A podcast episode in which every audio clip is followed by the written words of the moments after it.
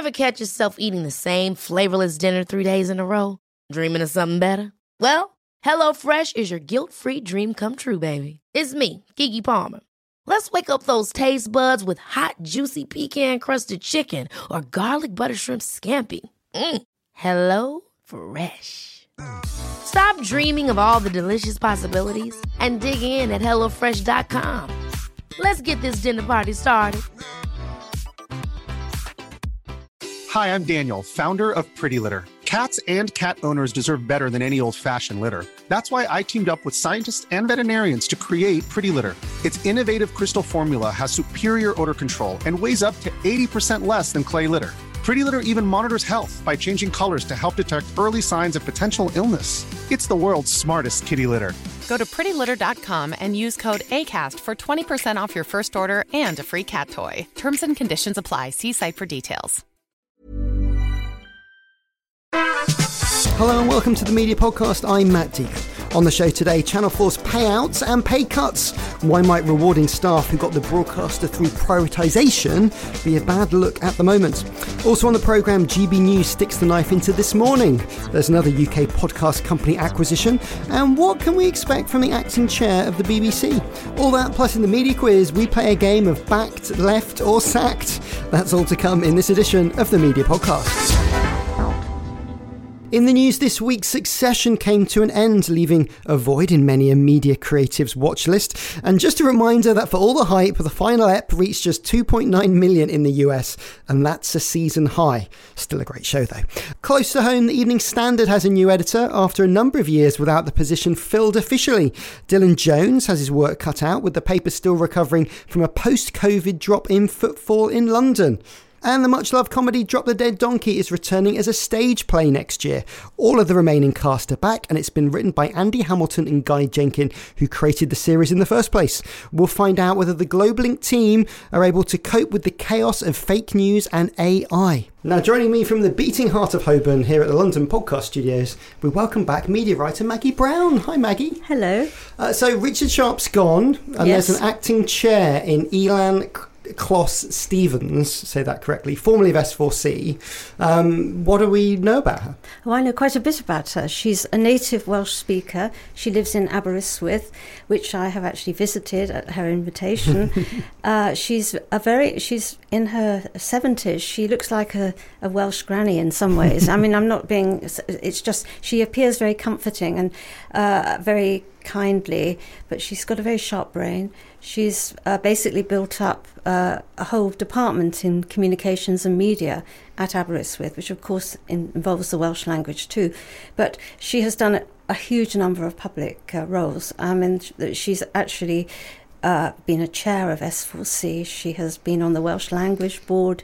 Uh, I mean, I, she probably has about 10 appointments now. uh, and she stands, the real point about her is that she stands very, very firmly for public service broadcasting. She is the complete opposite, although I'm sure she charmed him, the complete opposite uh, of Richard Sharp. And when you look at the potential of that board for putting forward a chairman or a chairperson who will hold the fort while they have a proper look around for somebody who's suitable.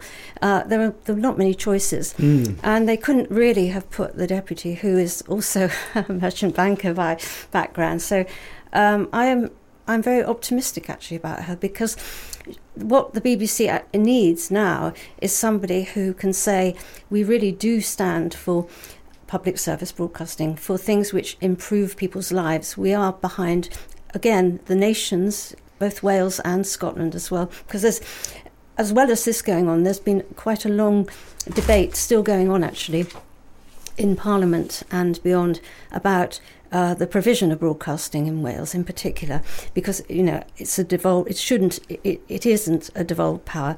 They kind of think it should be, but you can They're very, imagine. they're very much like getting involved, and especially with Ofcom, uh, they, That's they definitely hear from their Welsh group uh, quite a lot. They do, and funnily enough, the it's become sharper really, uh, rather than less sharp. Yet at the same time, the Welsh language is being given a lot more respect in Wales, in terms of uh, both signposting and just it's no longer a, a, a joke. It, it's it's it's an advantage, if you like, to speak Welsh. So well, the BBC is definitely less sharp um, uh, for uh, the, the, the, time being. Mm. Um, I guess we'll see Elan as an interim uh, chair. Yes. Uh, do we know when when we think the government will opine on who on who re- replaces. They Richard? haven't. They haven't told me. I mean, he goes at the end of June. Mm. Uh, I think probably they're thinking six months or so. It okay. took them a long time, remember, to appoint him in the first place, and so I think I'm feeling actually quite confident too in Lucy Frazer, the current culture secretary, who seems to me to make a lot more sense than the ones that, that have, uh, well, certainly Nadine Dorries, let's put it that way. Well, let's see if she can manage more than a year, which would be a pretty good record for uh, DCMS secretaries. Um, and next to Maggie, we have audio consultant and Radio TechCon Supremo, uh, Ann Charles. Hi, Ann. Hello. Um, and I see some news uh, just just come in that Bauer have been fined for switching off their AM transmitters. Uh, been fined 25 grand grand uh, by Ofcom. Um, that's not not bad, is it for them? It's not a bad not a bad fine. Their calculated risk paid off. I've just read the judgment, and there are pages and pages of Ofcom purporting to explain how it did the maths, and then the very last paragraph is just it's just this amount. um, so yeah, because they had to, uh, they sort of had to fine them because yes. the Broadcasting Act says if you hand back a license, you get fined. Yeah. But everyone at Ofcom and, everyone and everywhere else just knows it was probably the right thing to do. Well, yeah, especially because the government's released a document saying at some point AM should probably be switched off, and other parts of the industry are thinking about switching off AM or have reduced their services.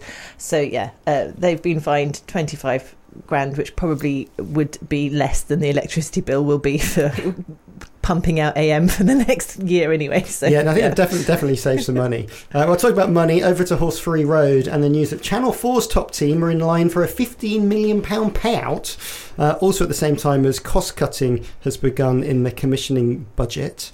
Um, I mean, Ann, um, Chief uh, Exec Alex Mahon uh, could pocket 1.4 million uh, from from this deal or from this, these bonuses. Uh, BECTU aren't that happy about it, though, are they? Well, so BECTU's point on this is that whilst all that's going on, and that's very lovely if you happen to be one of the executives concerned on your £1.5 million or whatever, uh, if you are a freelance and you have just had your project cancelled at short notice and you're getting two weeks severance pay, but you thought that you'd signed up to do work on a series, then that's a little bit galling to have the announcements around the same time. I mean, Maggie, executive pay is always in the news. Um, do you think uh, the management team have deserved it by fending off privatisation? Well, I do actually. Um, I this isn't a callous uh, response because I also sympathise hugely mm. for other reasons with uh, the, the, members of BECTU and the people who actually toil and make the programmes. The the point about Channel Four is that it cannot give any equity to its top team. So there's always been a problem. It, it has existed, but it's accepted at the BBC. But it is, of course, really the most commercial of all of the broadcasters, in my opinion. So they do have an issue with holding on to real people who, in in the in the market, could probably command a lot more. Uh, the 1.5 or 1.4 is is the executive pay for the chief executive plus a bonus, the 15 million is being shared out more widely amongst the staff. And Channel 4 has always had a policy of, uh, of, of, bonuses because of this issue, partly. Also, because it does generate profits usually. Now, I think that not everybody is equal in, in the world. and for my money, Alex uh, Alex Mahon, the chief executive, who's been there six years, has indeed earned that bonus. And indeed, she had one last year because she managed to hold off privatisation. She managed the, a very, very difficult task, very trying since 2017, six years of it.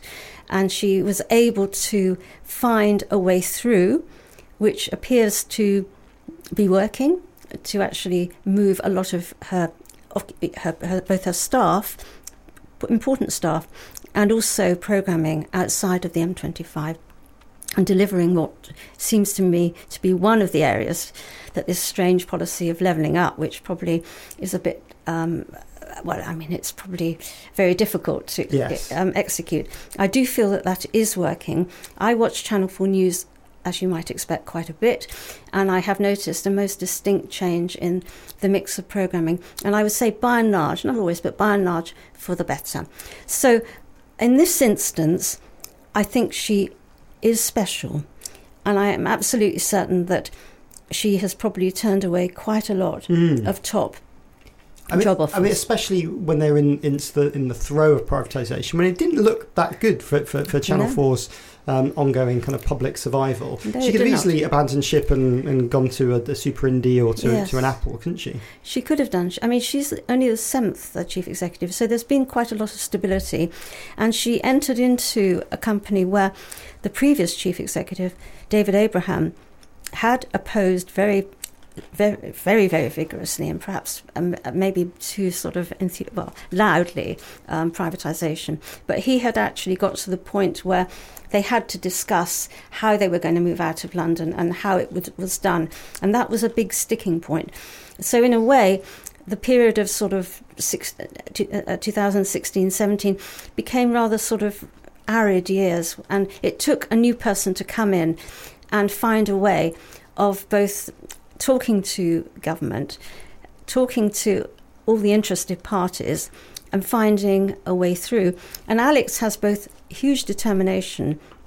She's very clever, uh, but she also has a degree of charm, and she can, I think, uh, woo people into her way of thinking. And she has delivered. That's the thing I would say. In very difficult circumstances, as we all know, all of the broadcasters, all of the people in broadcasting, a lot of people in the media have had a terrible three years from which they're now recovering, or we hope they're recovering. So all I'm saying is that sometimes everybody has to just calm down a bit and say that in this case, this is a real performer, and uh, I don't begrudge her any of that money.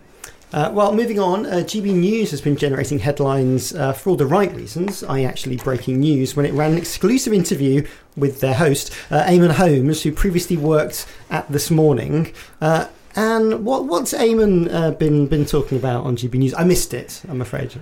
So I haven't seen the full interview, but I've seen the the reporting about it, and I mean this is a great piece of publicity for GB News and for Eamonn Holmes because of course they're like. Well, we have some tea and we're going to spill it. So, uh, Eamonn Holmes' uh, perception of his former colleague is perhaps not that This is high. his former colleague, Philip Schofield. Philip Schofield, Mm. yes. And so uh, there has been a whole load of social media. Barney, there's been um, uh, accusations of people perhaps being difficult to work with, and I all mean, of this has the- been. So it made great telly. The it was a great toxic- toxic atmosphere toxic is the atmosphere, thing, isn't it, Toxic really? atmosphere. But again, Yeah. you sort of have to distill is that amongst Yeah. the, the, the talent versus the production stuff because I think um, yeah. the production stuff that I have dealt with have always been And then the interviewer was Dan Wootton, who had taken Yeah. one of the jobs, I think, off Eamonn Holmes as well. I think he was uh, one of the uh, nighttime presenters. That, Well, well, uh, this this this is, this, I mean, it's interesting about about Eamonn. I mean, there's a little bit of me that just goes, people in glass houses shouldn't throw stones. Um, when, when when you look at the rumours that that kind of spill around about people who are difficult to work with. I, Eamonn himself might, you know, have a little bit of pre- previous on this. I mean, he had a, a horrible Barney with Anthea Turner, didn't he, in his G- GMTV days? I, th- I think th- I, I actually in this story I, I almost dismiss Eamonn to be honest because he's so self-interested that you know we can we can sort of smile about it. Hmm. I don't think, and it's interesting. The toxic argument seems to have calmed down a lot. I, I would say, in addition to this, I think this story is completely overblown. To be Philip honest, Schofield story. I do. I think it's wrong the way it's been dominating. Well, let it let it go into the tabloids and go on and on. But to me, uh, the idea that the uh, culture uh, and, and sport commi- uh, committee of the of Parliament are going to actually take a look at this just seems to me entirely wrong. When the select committee has so many more th- important things to do over this kind of uh, delayed media bill, which really needs sorting out for both the broadcasters and indeed, I would say, for the public and the streamers. I'm not So- sure. I'm not sure what, what it what it gives even the politicians to give um, the chief executive of ITV a bit of a, a bit of a kick in. I just think it's wrong, and I would hope that uh, by next Tuesday, when I think they're due to be meeting and where they should be talking about serious industry issues, and public service issues uh, that they may have uh, kind of realised that they're overreaching. It's much more important, really, for ITV itself to question its uh, programming stance and to look at how they run this particular and these are live it's a live program remember five times a week and it's a it's a big responsibility done on low budgets so we have to we have to see if Holly survives as well, if they recast the whole thing. I would predict, though, that it will continue because it's two and a half hours, this, this, mm. this morning show, which uh, fills a lot of live airtime I mean, and has a lot of fans. I mean, morning television is is potentially quite cheap, but it can be quite profitable, can't it? Of because of, of, how much material that they're pumping out a day. Mm. Um, I mean, th- there has been a huge drumbeat over this and ITV have uh, don't look great over their normally impeccably hoovered carpet uh, in in the ITV this morning studio. Um, do you think they'll have to make some changes? Do a bit of a rebrand? Is Martin Frizell uh, about to to find his way down down the river for to be replaced? Uh, well, I, I can't predict that, mm. but hmm. what I do think is that um, this whole issue uh, should have been, or, or, Philip Schofield in particular, should have been uh, considered when he actually came out as, as someone who was gay, who uh, didn't admit um, his his relationship with. Um, we're, we're, assuming a, a, a, young person of age of the right age to be to be a partner, and we don't know really what they're going to do next because they're obviously in the middle of it what I find interesting is I, what I think is going to happen. They will have to go with it with new presenters, and I suspect that involves Holly as well because she's very marketable, and she certainly wears a good Marks and Spencer's dress very well. she she she's uh, so um, yes. I don't think they'll back away from this kind of sequence of uh, a news program, Lorraine, and then this morning it's it, it all kind of fits together quite neatly for them and it's done i I think actually probably from virtually the same studios. So yes, it's all, sense, it's all at TV yeah. Centre, isn't it? And do you think um, they can ride that with a This Morning brand, or will they have to um, somewhat abandon ship? Well, far be it from me to be cynical, but if hype now obviously i have no proof one way or the other to know which you know rumors about toxic people and toxic culture are mm. true or not and as i say the only dealings i've ever had with them this morning behind the scenes have not involved any of the on-air talent and the production team for the very limited amount of time i was doing some stuff there were uh, uh really lovely um, but let's say you're ITV and you have got hypothetically a presenter that is a little bit difficult because they haven't had made any attempt to try and save him. Mm. Public opinion has turned. This is affecting your brand, which may affect your uh, your advertising revenue, and your ex- presenter's quite expensive. So it's quite handy for him to have spontaneously decided to leave, and then who knows if his expensive co-host will also decide to uh, that now's the time to do other projects. Um, but I, I imagine what they're trying to do is to shore up the brand and mm. to make sure mm. that they can keep the brand safe and they've got you know they've had Alison and Dermot yeah. mm. kind of do, just keeping the ship going yeah. so I think if they get it sorted quite soon it'll probably be okay for the this morning brand as a well, show I think so I mean, but I think one of the interesting things here is that I've been waiting for the head honcho of, of, of the, the broadcasting television side, uh, uh, uh, Kevin, Kevin Lygo. yes, to make an appearance.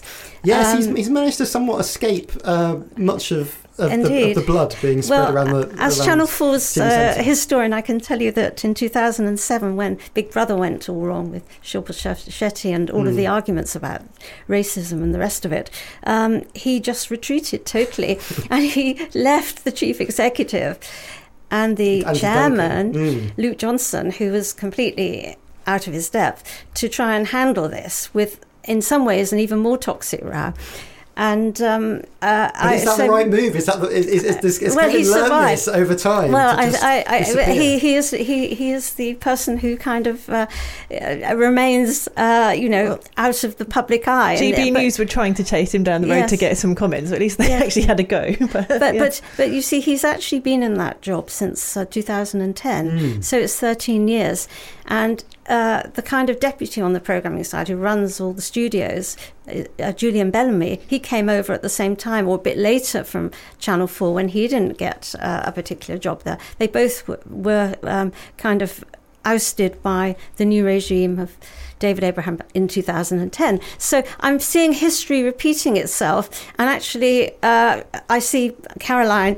Uh, having the chief executive, having who I work with at the Guardian, uh, uh, coming in to sort of basically clean up mm. and appoint a, bar- a, barrister and have a proper review. And I think there is a case for saying that uh, ITV's studio side, although Kevin has built it up brilliantly, and it has, in my opinion, very seamlessly almost been able at a very late moment to both go into streaming with ITVX and to quite neatly change the schedule of ITV1 so that you actually have more factual programming and news, which is cheaper filling more of the, the, the early evening and, the, and, and the stripping, soaps. stripping the soaps as well. That's right. There's less prime time to have That's to right. fill. You have to fill exactly, and of course, you know, I I, we, I think to be fair, ITVX has come, has got off to a good start from a very, mm. you know, literally is.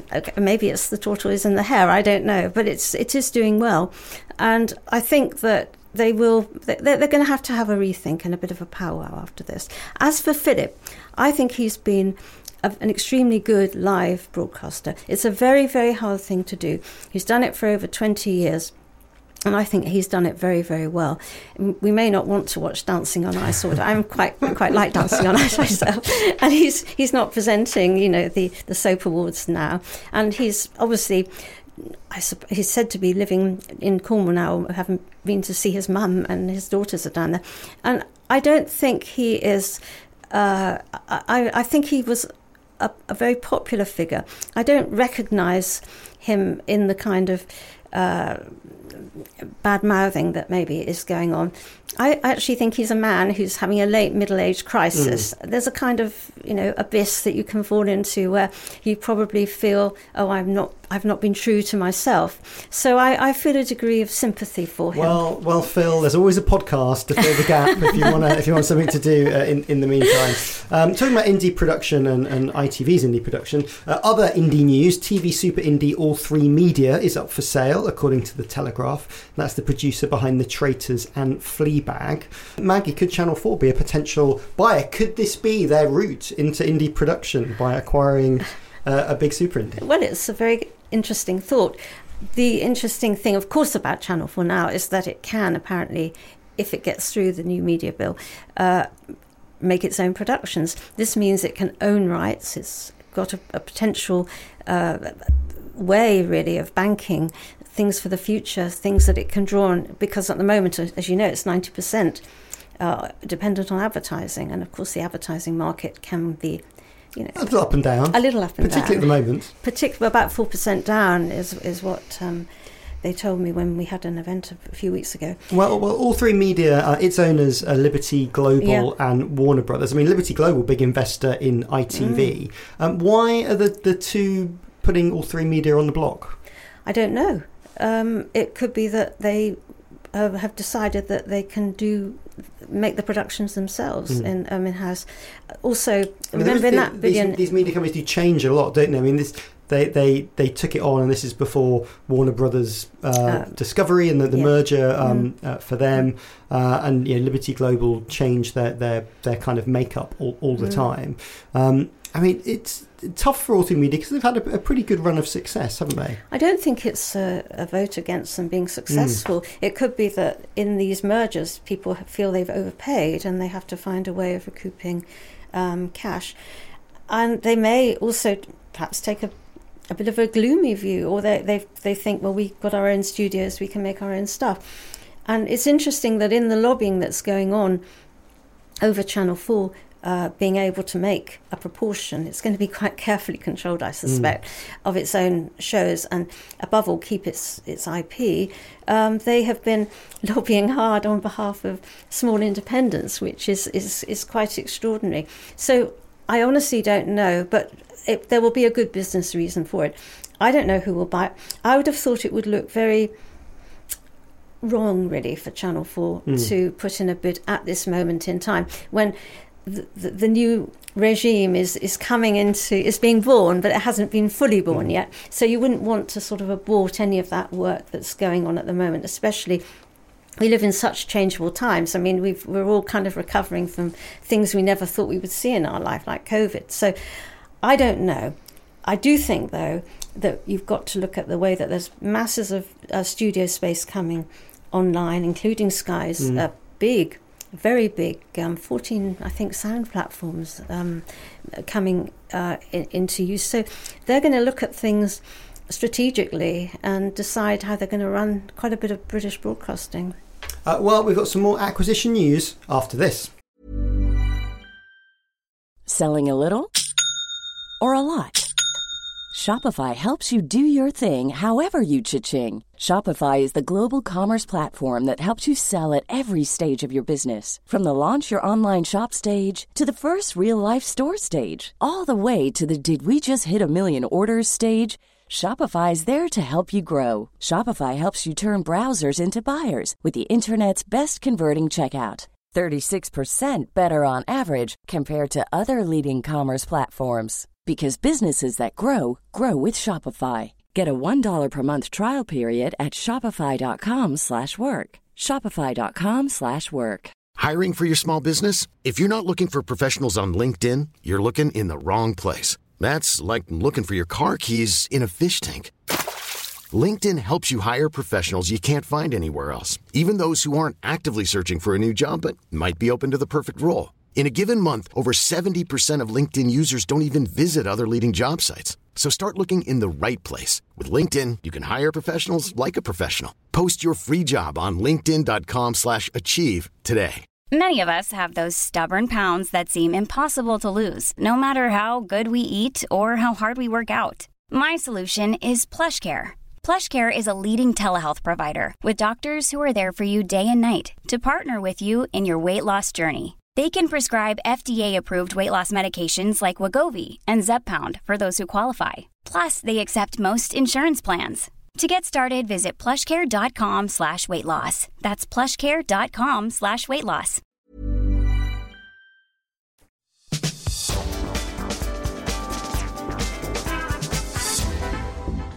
And we're back with Ann and Maggie. Time for some news in brief. Uh, audio production company Listen has been acquired by European outfit PodX. Uh, Listen was spun out of the radio indie Wise Buddha back in 2019 and produces shows such as Titting About uh, for Audible, that's with French and Saunders, and numerous shows for BBC Sounds too. Uh, and there was kind of some doom and gloom last week uh, about sort of audio acquisitions maybe drying up. I think Dino uh, mentioned this on the podcast. it's a pretty nice investment and good news for good news for listen.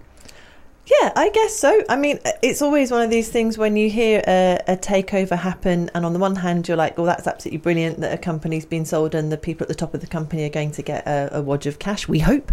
Um, but then there's no detail at the moment as to what it means for the individual staff, perhaps at a lower level, making programs, whether it's just going to be business as usual and they're being bought because they're really successful and they, they carry on, or whether it's going to be a period of uncertainty for them. Hopefully not. The well, PodX are an interesting group. We don't sort of know lots about them. So basically, they were formed uh, to invest in audio production companies across Europe and a bit of Latin America as well. And I think their model is is, is maybe more akin to like a TV super indie. So like having lots of different people uh, across the continent, uh, and then they can sort of share some programs and maybe some translations and things like that. So listeners saying that it's all it's all good news for them and and lo- lots of investment. Um, do you think we're going to see more more of this, or have we have we run out of big audio production companies maybe to to acquire, or, or there's still some people that would like to see. Do we know how much they out? paid for we it? We don't. That's what I would think is a, a crucial thing. If, if you've got smallish uh, podcast companies, you know, looking maybe to luck out, yeah. um, and this they may say is the right time. What I find interesting about um, PodX actually is that uh, the founders come from Sweden, mm. which is of course where Spotify and Daniel Ek, who uh, thought it up with his, I, th- I, don't think his partner's involved anymore. So uh, you you kind of have an. I, I think this is There's something rather, in the water in Sweden. Well, I think it's audio. probably to do with as we we know from the UK, it's about culture in a way, isn't mm. it? If it's already happening somewhere, and this, I mean, products happened quite a long time ago, as did Spotify. People catch on to something and decide, oh, you know, I could do that. What I think is interesting, though, when I looked at it, is that they're not in the United States mm. or Canada, which are big markets.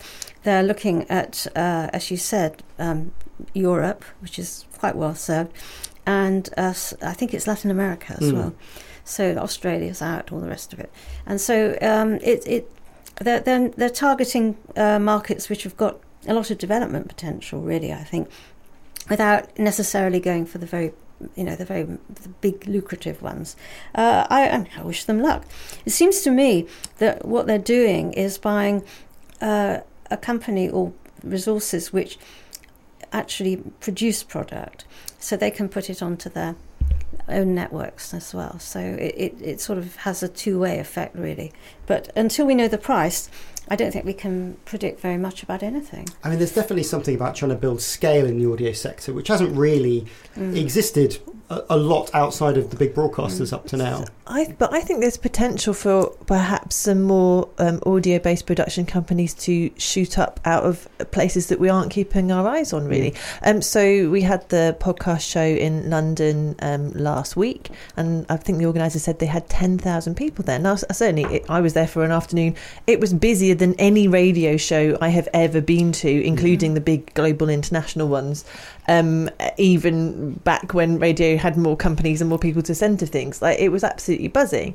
Um, and there were people that obviously there's lots of people there who are doing their, their podcast in their spare time but there were definitely companies there who are looking to invest and for who see that there's potentially some money to be made at the moment um, so there's a lot of potential i think for for more businesses to be getting into audio and perhaps businesses with more cash around who perhaps haven't done that traditionally. And also, to your point, Maggie, around um, where PodX has been investing, there's also a huge market and markets in the non English speaking world. Yes. And there's a load of really exciting technology floating around at the moment. And I guess AI is going to make it even faster to do, to do the translation work mm. so that we can, if you've got really great content that's in other languages, it's actually going to be easier to repackage that for, for other markets, and um, which hasn't been possible before. So I think there is some potential like exciting stuff going on still uh, but it, it's always that kind of when does it stop being the bubble and the kind of exciting thing that people are investing in and, and yes. how does it turn and into can a you real make, business and can you make can money you make out of it cash? really as well that's yeah. the other thing I mean you know there's a, a, a huge difference of scale between the really popular podcasts and the ones which are, if you like, hobbies. Well, I'm still waiting for that big money media podcast acquisition. I'm sure it's only around the corner.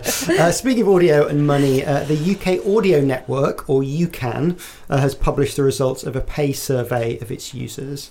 Um, and this is sort of a kind of informal association for sort of audio producers and sound designers, UKAN. Um, what did they What did they discover? Yeah, so I think in stark contrast to the oh maybe there's tons of money available in podcasting, the reality on the ground for audio producers. So they they had a survey. It had a 209 people involved. It's pretty good. It's pretty good. Which is numbers, pretty good yeah, for a sample. Yeah. Um, I, I, would love to see the a bit more of the raw data to be able to dig hmm. into it. Um, so they've put on their website the results, and the results are pretty depressing. Though if anyone's been paying attention to anything in the world at all ever, um, unsurprising. You say you say it's depressing. I, I, looked at it. It seemed it seemed quite it seemed. Really, it seemed really good. Yeah, yeah. Funny why, that. Why was that? why why did the white man go? Oh, this is great because you get paid more than women and uh, anyone of any gender of color uh, and that uh, yeah.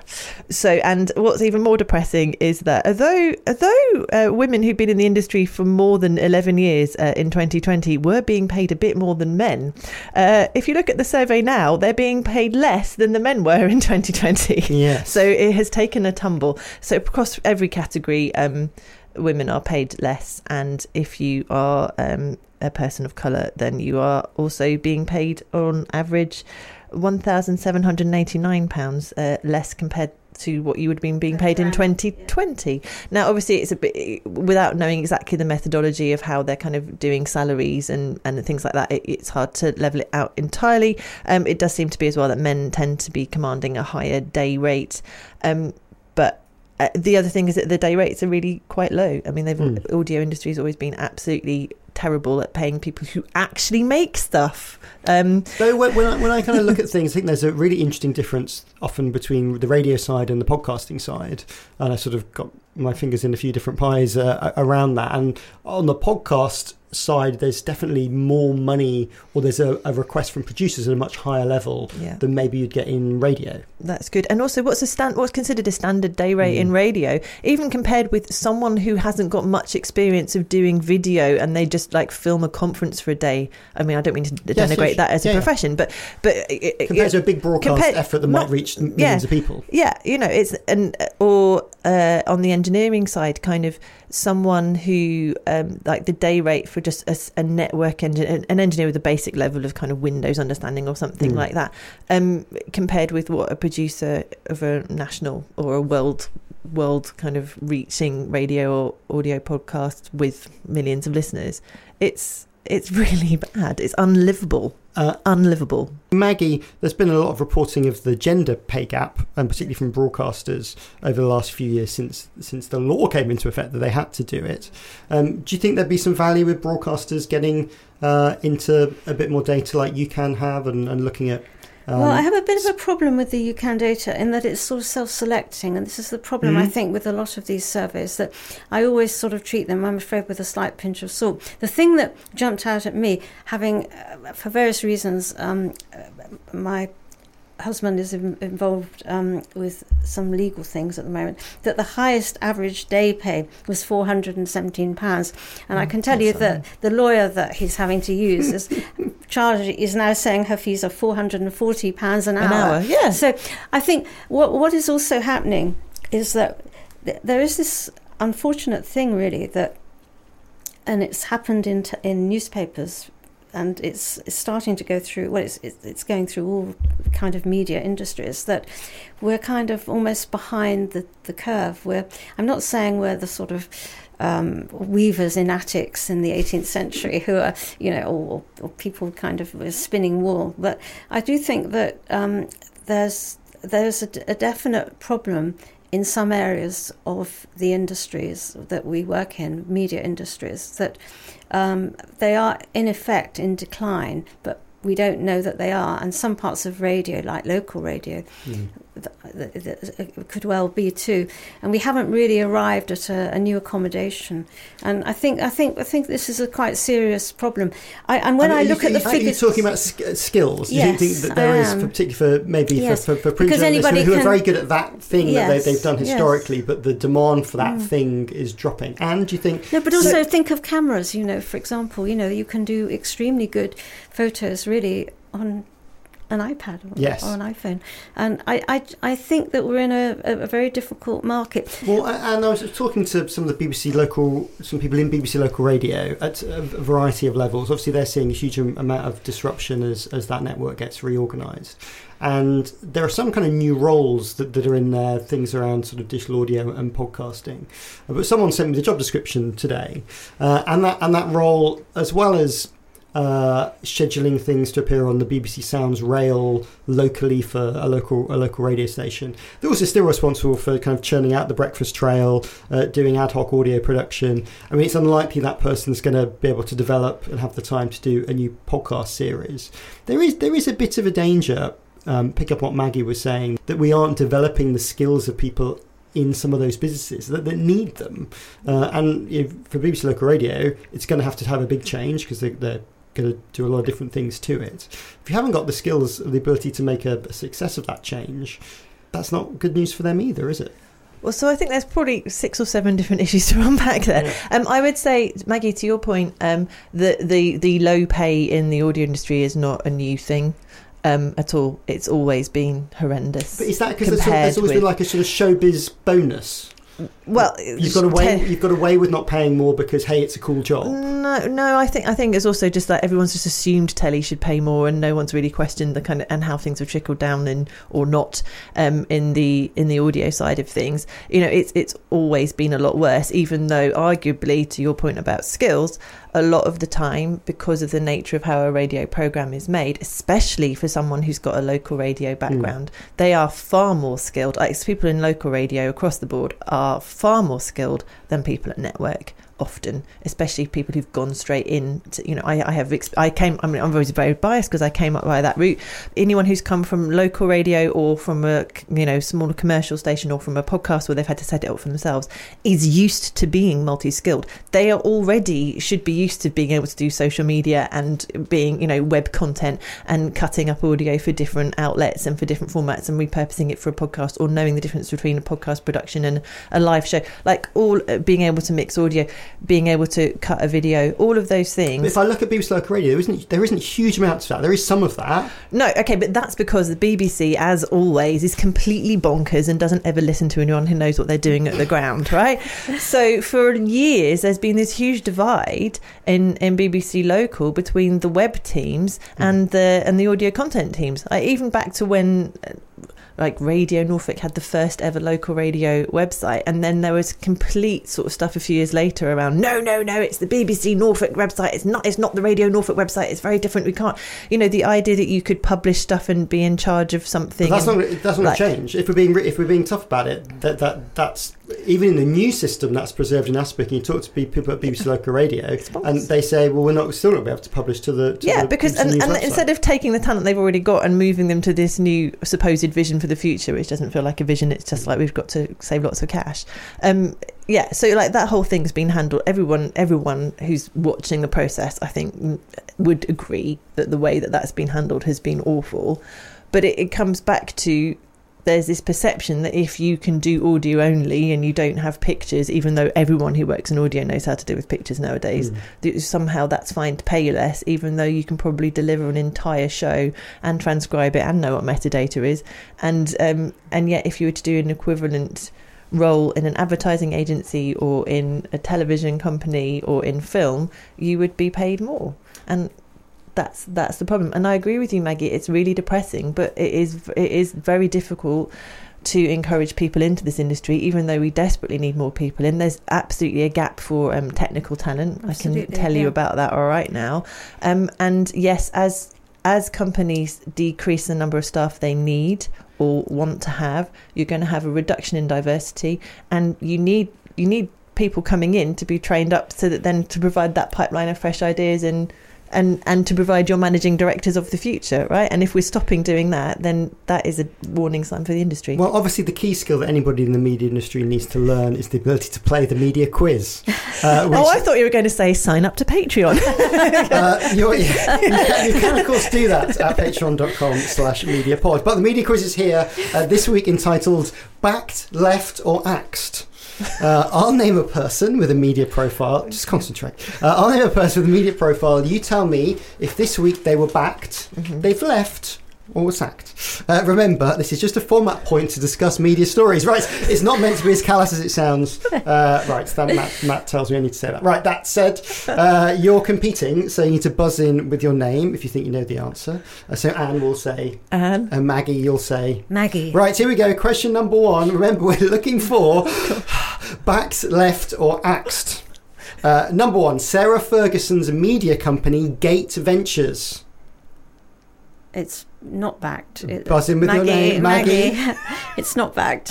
It's been axed. Axed, yes. yes, yes. Uh, so this is the firm which was chaired at one point by Michael Grade. yes, indeed. I'm very interested in that because, of course, he's chairman of Ofcom. He is. He's, a rather mismatched. uh, Uh, doesn't really mention his old Duchess work. Um, uh, it's had, they've had it with investors uh, because they're lining up to sue the Duchess of York, who is on the hook for 19 million pounds.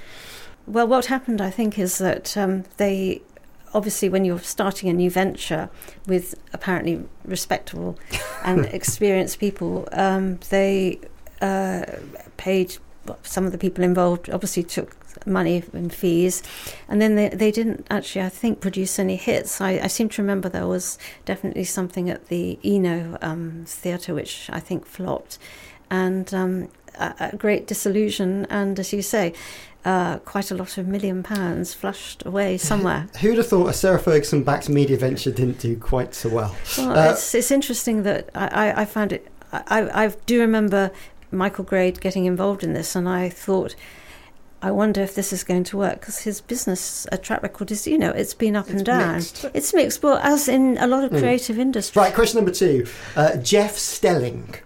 Ann. Yes. I can't remember which of the words is clo- uh, left. left, left, or axed. Left. He has left. Do you know where he has left? Uh, he has left Sky Sports. I think he Yes. does foot, footbally stuff. Uh, he's he- done, done it, doing it for a very, very long time, and now he's uh, retired. Yes, Fair is enough. walking away from Soccer Saturday. Um, uh, finally, because he kept pushing back his um, his date of leaving. Maybe it was Comcast. Cost of living kept, crisis, kept mate. Just you know. more cash uh, in, in front Well, of him. he was quite a big fixture him in his own right, wasn't he? Really. And Yeah. apparently Elton John phoned him at home to say good luck. Oh, did Aw. oh, that's Yeah, nice. Sweet. It's interesting. A lot of the original formats and hosts Yeah. that sort of define Sky Sports um, are being retired. Is it just a, a sign of traditional development, or have they got a bit of a, a talent hole themselves? Well, they've got a new owner in Comcast, Mm. haven't they? And I mean, that's I think the key defining thing. They probably overpaid for it, and uh, they they are- are said to be considering selling. I think it's either Germany or Italy. I'm not quite sure. Okay, question number three. Uh, Formula E commentator Jack Nichols. Do you know what's happened to Jack? Which one's left? Backed, left, or axed? Um, I don't know I who he can't remember. is. Uh, well, uh, he has been axed. Uh, this is Jack Nichols, uh, sacked by Formula E following complaints of inappropriate behaviour towards women, but at the time of recording, he's still working for IMG. Uh, they're the ones who provide the F1 contract for Five Live, a show that he works on. Uh, but he's meanwhile he's stepped back from his BBC work whilst they investigate. Uh, right, so a point each, I think. So a draw. A draw. Um, so collectively, your prize is to dis- decide Sky Sports' new talent lineup. So if you can come back with us next well, I mean, we'll be here on Saturday, won't we, Maggie? It's fine. Yeah, how hard can it be? Uh, my thanks to Maggie Brown and Charles. Uh, where can listeners uh, keep up with your fine work, Ann? Um, I am AnnCharles.tv, that's Ann without an E, and I am still just about hanging on in there on Twitter at Sparky and C. Uh, and Maggie, how can people hear what you're doing? Uh, well, I occasionally appear in print in The Guardian. Most recently, obituaries is my specialty at the moment. So I am doing one or two other things. I, I, I, I take an interest in uh, Welsh media in particular at Hmm. the moment, where there's quite a bit going on. And I also take an interest in everything else, really. And the books are still available. Oh, yes, they are. My two Channel 4 histories, A License to Be Different, which is the first and probably the best one. Which I recommend. The other one I say a bit behind my uh, my, my my my hand is uh, yes, um, Channel 4, which is from Big Brother to the Great British British Bake Off. So it's it's. I, I did get some royalties just recently. good. so uh, not not not to make me rich, but it made me feel wanted. I do have a copy on my bookshelf. Uh, thank you both. And thank you for joining us today as well. Uh, if you're enjoying our new YouTube channel, uh, you'll know that the London Podcast Studios are the place to record your next podcast, complete with a full 4K rig and an enviable central London location. Just head to thelondonpodcaststudios.com. Uh, there's a link in the show notes as well. Uh, remember to tell your colleagues about the show uh, in person, uh, around the water cooler, uh, on Twitter, on LinkedIn, wherever you'd like. Maybe just point them to podfollow.com slash the media podcast, uh, and they can go and subscribe in the app of their choice. Uh, my name is Matt Deegan. The producer was Matt Hill. It was a Rethink audio production, and I'll see you next week.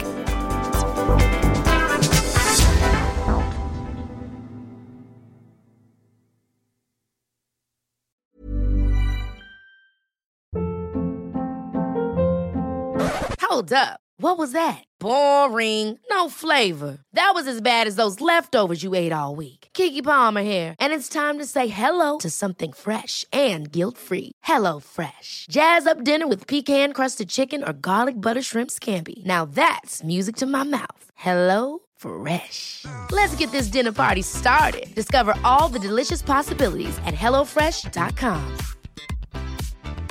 Hi, I'm Daniel, founder of Pretty Litter. Did you know cats tend to hide symptoms of sickness and pain? I learned this the hard way after losing my cat, Gingy. So I created Pretty Litter, a health monitoring litter that helps detect early signs of illness by changing colors, saving you money and potentially your cat's life. Pretty Litter is veterinarian developed, and it's the easiest way to keep tabs on your fur baby's health right at home.